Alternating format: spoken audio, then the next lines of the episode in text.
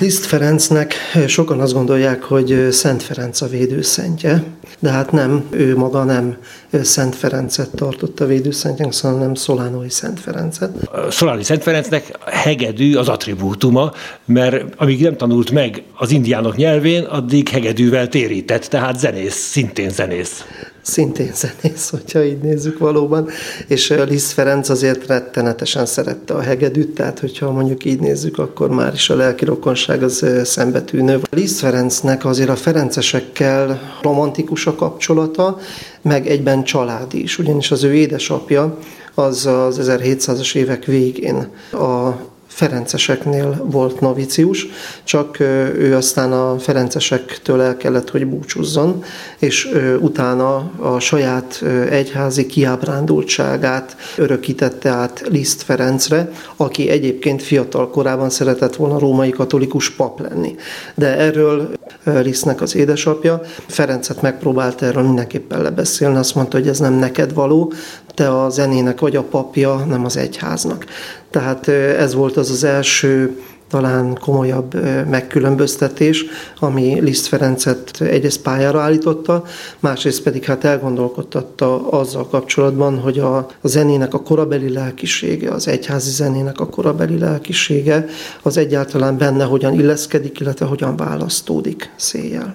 Most aztán azért szoros kapcsolatba került a Ferencesekkel, Liszt Ferenc. Konfráterként tartjátok számon? Igen, hát azt gondolnánk, hogy csak a Ferenceseknek volt konfrátere, azért ő egy egyház politikailag is dörzsölt ember volt. Ő ugyanis nagyon-nagyon szeretett volna a Szisztinának, vagyis a római szkólának a karnagya lenni, és úgy gondolta, hogy ezért nagyszerű gondolat az, hogy nagyon sok rendtől, nagyon sok egyházmegyétől egy ilyen belső beavatott félklerikus állapot tú oklevelet, ha kap, akkor könnyebben hozzájut majd ehhez a feladathoz. Egészen odáig lobbizott a kérdésben, hogy magával 9.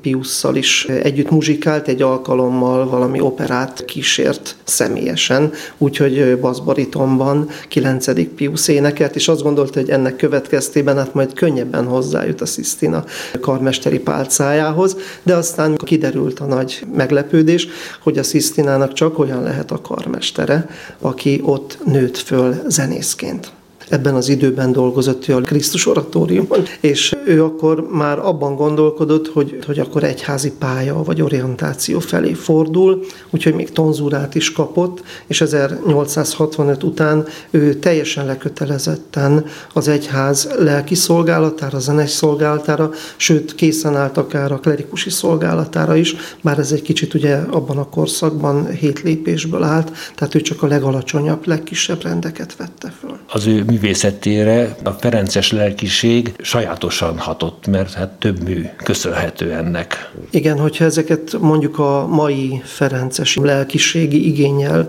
próbálnánk meg mérlegre tenni, azért sok vitapontot találnánk ezzel. Talán azt lehet mondani, hogy a 19. századnak az a bizonyos romantikus Szent Ferenc elképzelése, ami még néhány barokk, késő barokk templomnak a festményén, piros posgás, Johannes Duns Scotus és egyébként mutatkozik meg.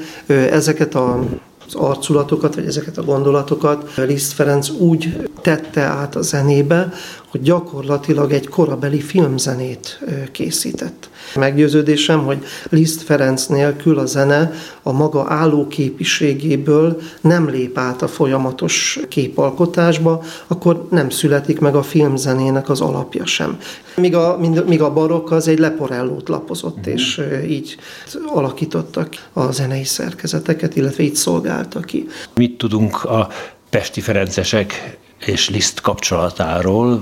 Hát Liszt Ferenc a mi templomunknak a konventjébe vette át a konfráteri kinevezését, és ő hozzánk igazából nem annyira zenészként, hanem tényleg lelki testvérként, felüdülésként járult. Egyik levelében például megjegyzi, hogy mikor a koronázási misének a főpróbáját a belvárosi mennybe fölvett szűzenya templomában elvezényelte délelőtt, számára ez nem jelentett a Szent Misén való részvételt, mert ő ezt végig dolgozta.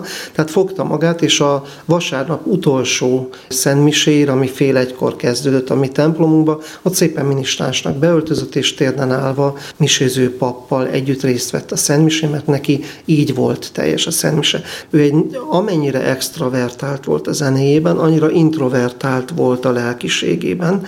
Sőt, azt is lehetne talán mondani, hogy Liszt Ferenc a maga korabeli egyházzenéről alkotott felfogásában egyszerűen profétai volt. Szinte előre vetítette az egyházzenei kritikája azt, hogy majd a halála után 24 évvel 1904-ben tizedik Pius kiadja azt az egyházenei mótu proprióját, amiben Lisznek a 25 évvel korábbi egyházenei kritikájának a szinte szó szerinti megismétlését adja közre. Szóval Liszt Ferencben volt valami olyan instant és olyan teátrális, de egyben olyan tekintélyszerű megjelenés, amit nem tudtak kikerülni a korabeli zenészek. Az egyik levelében például Liszt Ferenc arról panaszkodik, hogy itt az egyházban szörnyű állapotok állnak fönn, mert magukat kántornak és organistának nevező valami zongoristák vagy zeneszerzők